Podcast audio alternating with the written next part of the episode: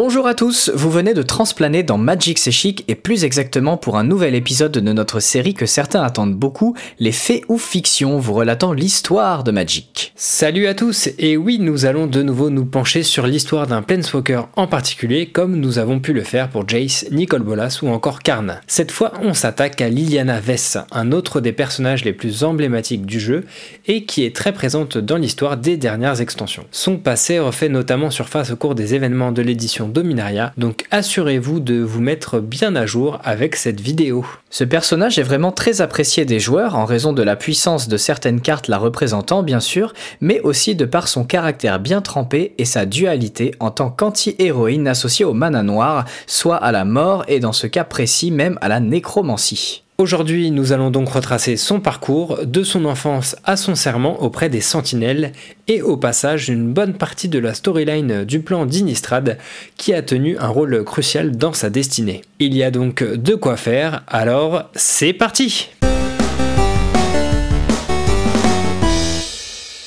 Les origines de Liliana Vess nous ramènent à Dominaria, un peu plus d'une centaine d'années après l'invasion phyrexiane, plus précisément en Benali, au sein de la forêt de Caligo, où elle grandit dans un immense manoir familial. Son père est un général de renom qui combat régulièrement pour défendre ses propres terres, et si on ne sait presque rien sur sa mère, elle a néanmoins un frère aîné répondant au nom de Jossu. Elle suit rapidement une vocation de guérisseuse formée à l'art des soins par une tutrice appelée Dame Anna. Mais en marge des cours dispensés par sa maîtresse, la jeune Liliana s'intéresse aussi en secret à la nécromancie, persuadée que cette discipline interdite peut accroître ses talents en guérison. Même à cette époque, malgré son jeune âge, elle entretient en parallèle une réputation de séductrice un peu effrontée, mais n'en a cure. Cette vie de jeune fille privilégiée est soudainement bouleversée quand certains ennemis de son père empoisonnent son frère Josu. L'occasion de mettre en pratique ses talents sous la bienveillance de Dame Anna, qui lui recommande de se mettre en quête de racines d'Esis, un ingrédient indispensable à la mixture qui pourrait bien sauver son frère. Elle s'enfonce dans la forêt pour découvrir qu'elle arrive trop tard, l'endroit où poussaient les arbres d'Essis ayant été rasés dans les ravages de la guerre environnante. C'est à ce moment décisif qu'elle rencontre un homme étrange, se présentant comme un allié de son père. Il lui conseille de ranimer l'arbre d'Esis à l'aide de la nécromancie et d'en rapporter la fameuse racine ranimée. Damana la met en garde contre ce procédé, mais Liliana utilise le remède malgré tout. Son frère guérit à vue d'œil, mais la joie est de courte durée quand la potion a pour effet secondaire de le rendre fou et de l'empoisonner bientôt de nouveau. Rapidement transformé en créature monstrueuse, Josu tue plusieurs servants du manoir ainsi que Damana. Liliana transforme alors leur cadavre en zombies pour combattre son propre frère, qui disparaît sous les attaques de ses nombreuses victimes ranimées. Le choc émotionnel est tel que son étincelle de Planeswalker s'active soudainement et la fait transplaner sur Innistrad, un monde lugubre peuplé de créatures dangereuses comme des loups-garous, des vampires et autres démons, mais surtout de nombreux nécromanciens et liches ranimant les morts à leur propre dessein. Bref, un endroit idéal pour parfaire ses talents de chorégraphe pour zombies. Au bout d'un moment, elle fait la rencontre du seigneur d'Innistrad lui-même, Sorin Markov, un autre Planeswalker issu d'une des lignées de vampires les plus puissantes du plan, et l'affronte. Sorin ayant activé son étincelle depuis bien plus longtemps qu'elle, il réussit à la vaincre sans trop de problèmes. Liliana ne représentant aucune réelle menace pour lui, il décide cependant de lui laisser la vie sauve à condition qu'elle se comporte à présent comme une invitée, ne perturbant en aucun cas son monde et ses affaires. Un peu plus tard, elle décide de revenir au manoir Vess sur Dominaria, à présent devenu un tas de ruines. Elle compte bien confronter l'homme mystérieux qui lui avait prodigué, dans un butin déterminé, le conseil qui avait causé la perte de son frère, et il finit d'ailleurs par apparaître devant elle. Liliana n'a guère le temps d'utiliser ses nouveaux pouvoirs contre lui puisque ce dernier s'enfuit en se transformant en un vol de corbeau. C'est d'ailleurs la seule caractéristique vraiment notable de celui qu'on appelle à partir de cet instant dans les récits l'homme corbeau. Et Liliana n'en saura plus ni sur son identité ni sur ses motivations. A noter que ces premiers événements, bien que s'étant passés sur Dominaria, ne font pas partie de la storyline des blocs qui se sont déroulés sur ce plan, mais ont été racontés à l'occasion de Magic Origins, édition qui relatait les débuts des 5 des Planeswalkers les plus emblématiques du jeu. On revient sur Dominaria à l'occasion du bloc Spirale Temporelle, qui raconte comment plusieurs héros comme Teferi ou Karn ont aidé à sceller les failles temporelles qui menaçaient de faire imploser le plan. À l'issue de cette storyline, les failles sont refermées suite à un événement majeur appelé le Mending, ou la restauration en français. Celui-ci va rétablir une sorte d'équilibre dans tout le multivers, Dominaria étant au centre de celui-ci, mais va altérer à jamais la nature de tous les Planeswalkers, peu importe leur emplacement dans le multivers ou l'état de leur étincelle. Auparavant dotés d'un pouvoir semblable à celui de Dieu vivant, ils voient leur capacité grandement diminuer. Leur statut d'immortel s'effondre également, bien qu'ils vieillissent très lentement à présent, eh bien, ils vieillissent quand même, ce qui n'est pas du goût de la tentatrice Liliana. C'est ainsi qu'elle se retrouve à discuter de tout ce qu'ils ont perdu après ce moment décisif avec Nicole Bolas en personne. Elle jalouse d'abord le dragon, puisqu'il semble n'avoir rien perdu de ses immenses pouvoirs, ni vieillir du haut de ses 30 000 ans. Mais il lui rétorque que pourtant, si, qu'il faudrait à Liliana bien plus d'une douzaine d'existences pour amasser la connaissance et la puissance qu'il avait jadis, et que l'immortalité est à présent hors de portée pour eux tous, malgré les apparences, en ce qui le concernait du moins. Ils déclarent logiquement regretter leur ancien statut qui leur permettait de dominer des mondes entiers du multivers. C'est ainsi qu'il lui propose de faire un pacte avec quatre démons de sa connaissance Cotopède, Griselbrand, Razaket et Belzenlock. En échange d'une servitude éternelle envers eux et de son âme, elle récupérerait sa jeunesse et une partie de son ancien pouvoir. Il n'en fallait pas plus à Liliana pour accepter. Elle leur rend donc visite sur quatre plans différents et concrétise cet accord sous la forme de tatouages gravés à même sa peau, qui se mettent à luire quand elle utilise sa magie.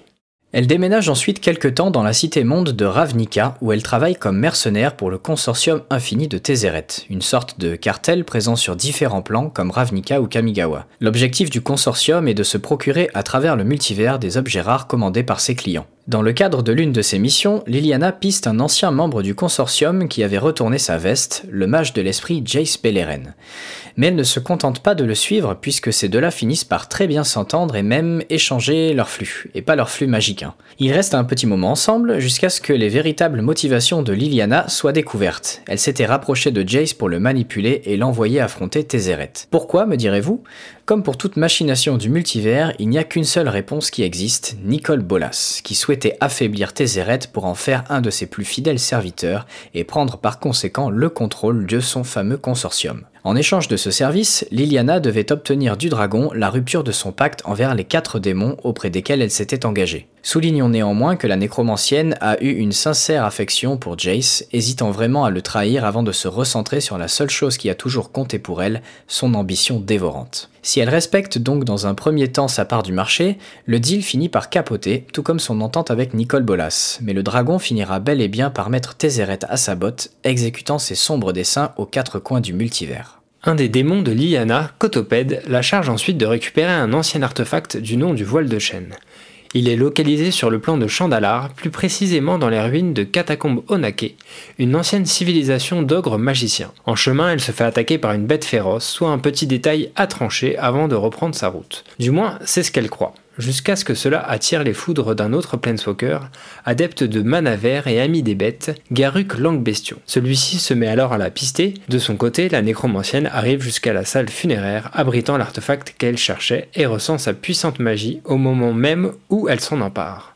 En ressortant, Garuk lui fait donc face. Mais celui-ci est loin de faire le poids face à une Liliana sérieusement boostée par le voile de chêne. Cela a pour conséquence de maudire Garuk, qui deviendra peu à peu corrompu par le mana noir. Sa transformation progressive en démon le rendra fou et il traquera de nombreux Planeswalkers à travers les plans afin de simplement les tuer pour le sport. Mais c'est surtout Liliana qu'il espère retrouver pour se venger de la malédiction qu'elle lui a infligée. Cette dernière se rend vite compte que le voile est non seulement très puissant, mais même carrément dévastateur. Elle se demande alors comment Cotoped a pu la laisser récupérer un tel artefact qu'on ne peut s'empêcher d'utiliser à des fins personnelles. Et franchement, nous aussi on se demande puisqu'elle transplane bien vite pour aller directement le confronter dans son antre. Elle refuse bien entendu de lui remettre le voile et un duel s'ensuit. Boostée par l'artefact, elle détruit le démon sans trop forcer. Un premier pas vers l'émancipation donc, mais non sans mal, car le pouvoir du voile n'est pas sans conséquence, absorbant une partie de sa force vitale à chaque utilisation. Liliana décide de retourner sur Innistrad pour retrouver son deuxième maître démon, Griselbrand. Mais celui-ci est porté disparu depuis un duel sans merci avec l'archange Avacine, une figure protectrice elle aussi aux abonnés absents. Son absence a d'ailleurs laissé Innistrad dans un piteux état, cette dernière ayant été créée par le vampire Planeswalker Sorin pour protéger les humains, constamment harcelés par les forces ténébreuses qui caractérisent bien l'univers gothique de ce plan. Et il serait surtout embêtant que la nourriture de choix des vampires tombe en voie d'extinction. Liliana part donc à la recherche de Griselbrand, mais tombe à la place sur Garuk, qui l'a poursuivi jusqu'en région de Néphalie, une province côtière et brumeuse d'Inistrad. Elle lève aussitôt une armée de zombies pour se défendre et profite de s'enfuir alors que Garuk se débarrasse des monstres à coups de hache. Sa quête l'amène ensuite à l'église d'Avacine, un ordre dédié au fameux ange gardien. Elle souhaite notamment interroger Micaeus le Nunarque, à la tête du culte, qui doit probablement en savoir plus. Pour le trouver, elle se rend dans la grande ville de Straben, où réside le siège de l'église. Mais à sa grande stupéfaction, elle découvre une cité assiégée par une horde de zombies, menée par Giza et Geralf, respectivement nécromancienne et raccommodeur de cadavres. Malheureusement pour Liliana, Geralf a déjà assassiné Micaeus dans l'assaut. Elle arrive donc a priori trop tard, mais ce serait sous-estimer son ambition, puisqu'elle parvient à mettre la main sur le cadavre du prêtre et le ranimer. Le mort-vivant lui apprend donc qu'il est justement l'un des seuls à savoir que Griselbrand est enfermé dans le Helgruft, un dispositif de défense créé par Sorin, tout comme l'archange Avacine. Il s'agit d'un immense bloc d'argent provenant de la lune même d'Inistrad, Avacine y emprisonnait à tour de rôle les démons les plus puissants du plan avant que Griselbrand lui-même ne vienne la défier devant le monument. Le combat qui s'ensuivit dura près d'un jour et Griselbrand parvint à mettre finalement un mal à Vassine, qui dans un dernier élan de bravoure se laissa alors enfermer dans le Helgruft en emportant le seigneur des monts avec elle. Depuis, les humains d'Inistrad sont plongés dans l'inconnu, soumis plus que jamais aux ténèbres, tandis que Talia, une capitaine de l'église d'Avacine, est à la tête d'une escouade visant à protéger la pierre lunaire, sans se douter que celle-ci renferme en réalité leur protectrice. Liliana est incapable d'anéantir le Helgruft elle-même et formante donc un plan. Soit Talia détruit elle-même la prison des démons, soit son escadron de soldats sera massacré. L'intimidation porte ses fruits puisque la gardienne choisit de sauver la vie des hommes sous ses ordres et c'est ainsi qu'une horde de démons et avacines sont relâchés dans la nature, rééquilibrant les forces sur Innistrad. Liliana traque aussitôt un Griselbrand fraîchement libéré, terrassant aussi bien les démons mineurs que les anges sur son passage. Une fois face à son ancien maître, celui-ci tente de la soudoyer avec des promesses de pouvoir encore plus grands. Mais la nécromancienne n'est pas dupe et utilise le voile de chêne une nouvelle fois pour anéantir Griselbrand avant de quitter le plan. De plus en plus assaillie par des chuchotements émanant du voile de chêne, Liliana décide de retourner sur Chandalar et résoudre ce mystère à sa source, la tombe des Onake. Elle rencontre un ange gardant cette fois l'entrée. Il a à peine le temps de l'avertir des dangers du voile qu'elle utilise ce dernier pour lui envoyer un sortilège mortel. L'artefact la fait de plus en plus souffrir et du sang coule maintenant de ses tatouages. C'est alors que lui vient une vision, celle de la civilisation Onake à son apogée, juste avant qu'un puissant sort ne les oblitère tous. Mais surtout, elle comprend que c'est l'homme corbeau qui semble être à l'origine de l'extinction de ce peuple. Elle s'enfonce au plus profond des catacombes afin de reposer le voile là où elle l'a trouvé, comprenant enfin sa nature dangereuse et possessive. Il devient en effet de plus en plus difficile de savoir qui prend le dessus sur l'autre à présent, Liliana n'étant peut-être qu'un simple réceptacle pour les esprits Onake. Perdre le contrôle de sa destinée, voilà bien quelque chose qu'elle n'apprécie guère, mais impossible de reposer l'objet magique sur son autel. Malgré tous ses efforts, elle ne parvient pas à s'en détacher avant que les esprits Onake ne la harcèlent de plus belle. Il lui affirme que ce voile est celui de la tromperie, qu'elle est un pantin qui amènera la destruction sur son chemin et que ce destin la poursuit depuis le moment où elle a tué son propre frère. Excédée et exténuée, elle transplane depuis les catacombes, le voile de chêne toujours en sa possession, et avec sans doute encore plus de questions qu'elle n'avait trouvé de réponses. Suite à cet incident, elle décide de rendre visite à son ancien amant Jace sur Avnica pour lui demander son aide. Mais le mage de l'esprit n'a pas oublié sa traîtrise et reste plus que méfiant. Il est tout autant furieux de la malédiction qu'elle a jetée à Garuk et la réprimande d'avoir utilisé le voile avec autant d'abus. Il ajoute que cela pourrait peu à peu la transformer en démon elle aussi. Il reste cependant inquiet pour celle dont il fut jadis très proche, en plus d'être affaiblie et dépendante à la relique Onake.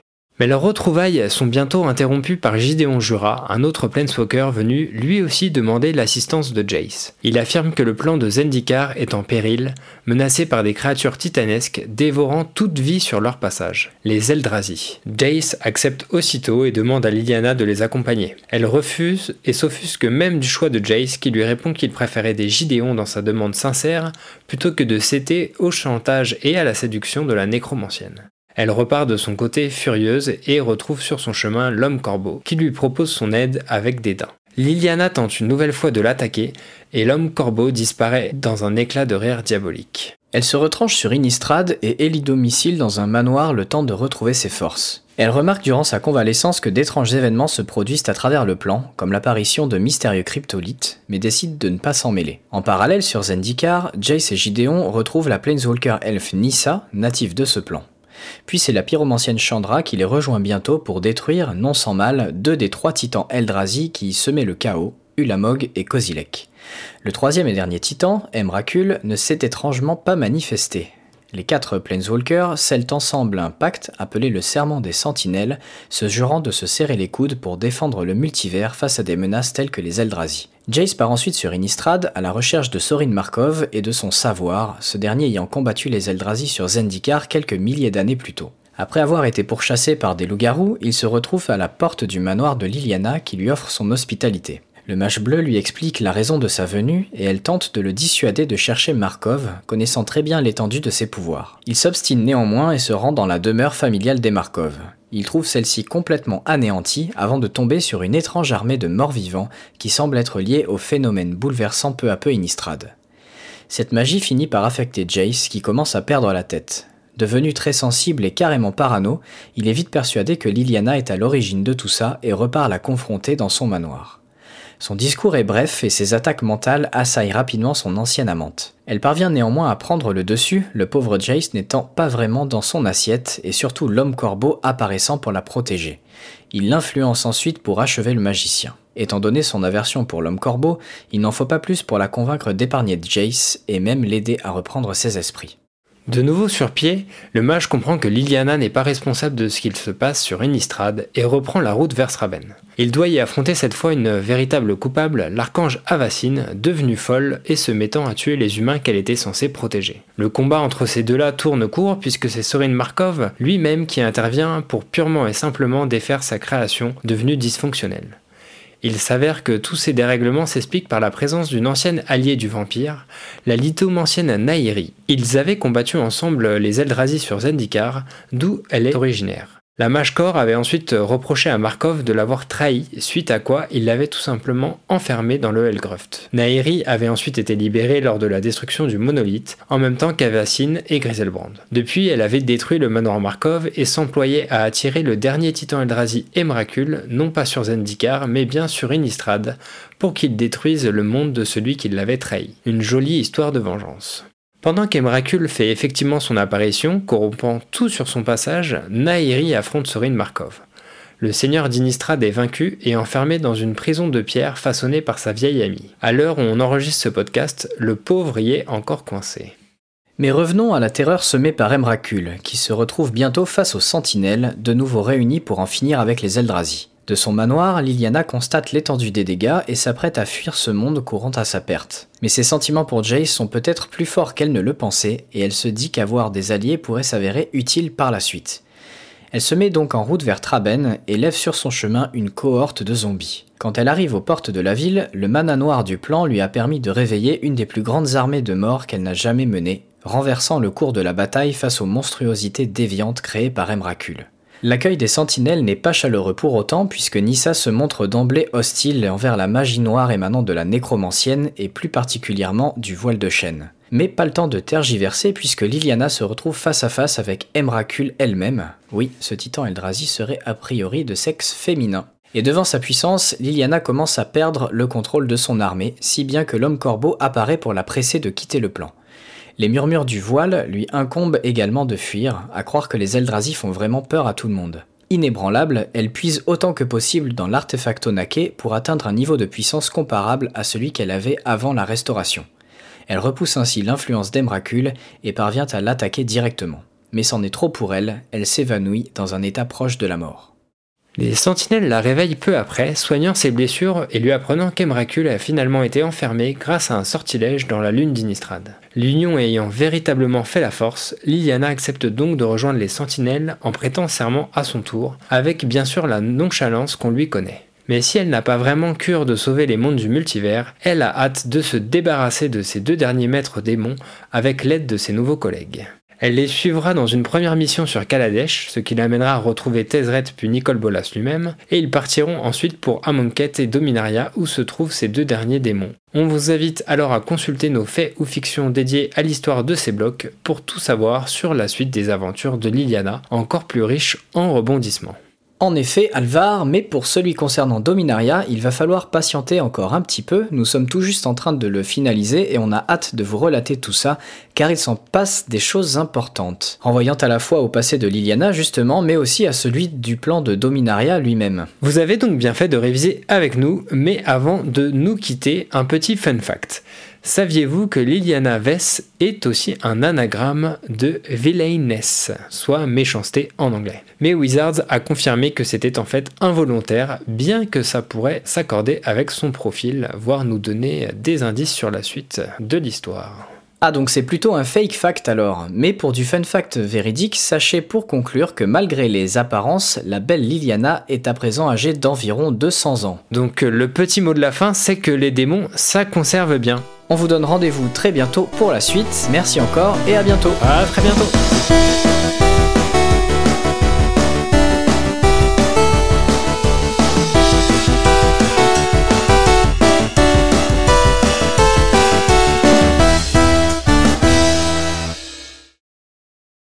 Merci à tous de nous avoir écoutés. On se retrouve très bientôt euh, pour un petit aux fiction dédié à Dominaria. Donc, comme on le disait,